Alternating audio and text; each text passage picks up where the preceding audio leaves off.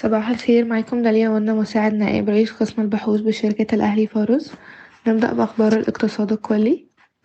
تم التوقيع على الاتفاقيات الأولية لمشاريع طاقة الرياح والهيدروجين الأخضر بقيمة تصل إلى مية وتسعتاشر مليار دولار أمريكي خلال كوب 27 وافق مجلس الوزراء على مشروع مرسوم تشكيل المجلس الأعلى للاستثمار ونظام عمله الذي سيرأسه رئيس الجمهورية وعضوية كل من رئيس مجلس الوزراء ومحافظ البنك المركزي وعدد من الوزراء ورؤساء الجهات المعنية. تستعد هيئة تنظيم الغاز لدراسة زيادة رسوم عبور الغاز الطبيعي في الشبكة الوطنية تمهيدا لاعتمادها وتنفيذها اعتبارا من عام عشرين تلاتة وعشرين. سمعت الهيئة العامة للرقابة المالية لبنك القاهرة بتأجيل الموعد النهائي لإنهاء إجراءات الاكتتاب في البورصة المصرية إلى واحد وتلاتين مارس عشرين تلاتة وعشرين.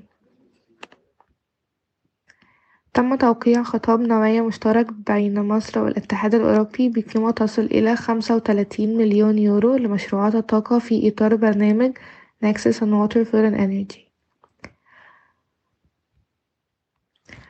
بلغ صافي ربح المجموعة المالية هرمس للربع الثالث من عام عشرين اتنين وعشرين بعد الضرائب وحقوق الأقلية لتلتمية تمانية وتلاتين مليون جنيه مصري وهو انخفاض اتنين في المية على أساس ربع سنوي وانخفاض خمسة في المية على أساس سنوي وانخفاض تمنتاشر في المية أقل عن توقعاتنا.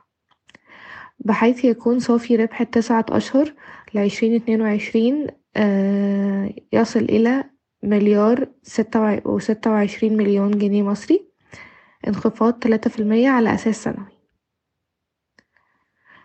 تضاعف صافي ربح شركة B Investments بمقدار اتناشر أو تقريبا تلاتاشر مرة ليصل إلى تسعمية تمانية وتسعين مليون جنيه مصري مقارنة باتنين وسبعين مليون جنيه مصري العام الماضي.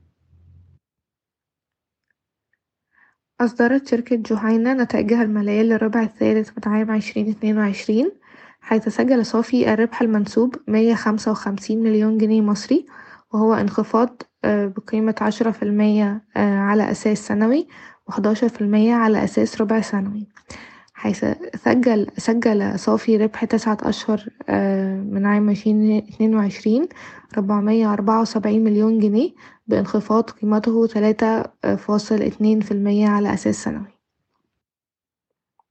من المتوقع إطلاق مزرعة عبور العند الجديدة بحلول الربع الثاني من عام عشرين تلاتة وعشرين بسعة إنتاج يومية من الحليب الخام تتراوح من تمانين إلى مية طن وبتكلفة استثمارية إجمالية تتراوح من ميتين وخمسين لتلتمية مليون جنيه مصري. تشتري عبور لاند كمية يومية من الحليب الخام تصل إلى من ميتين لميتين وخمسين طن وستوفر لهم المزرعة ما يقرب من نصف الكمية اليومية. وقع تحالف شركة Infinity Power مصدر حسن علام للمرافق اتفاقية إطارية مع المنظمات المصرية لتطوير منشآت إنتاج الهيدروجين الأخضر ومشتقاته بقدرة اتنين جيجا واط في المنطقة الاقتصادية لقناة السويس. من المقرر أن يبدأ تشغيل المصنع الأول بحلول عام عشرين ستة وعشرين. سيؤسس تحالف Sky Investments و Reliance Logistics محطة محطة متعددة الأغراض بقيمة خمسة وستين مليون دولار أمريكي في ميناء شرق بورسعيد بموجب عقد تم توقيعه مع المنطقة الاقتصادية لقناة السويس أمس. شكرا ويومكم سعيد.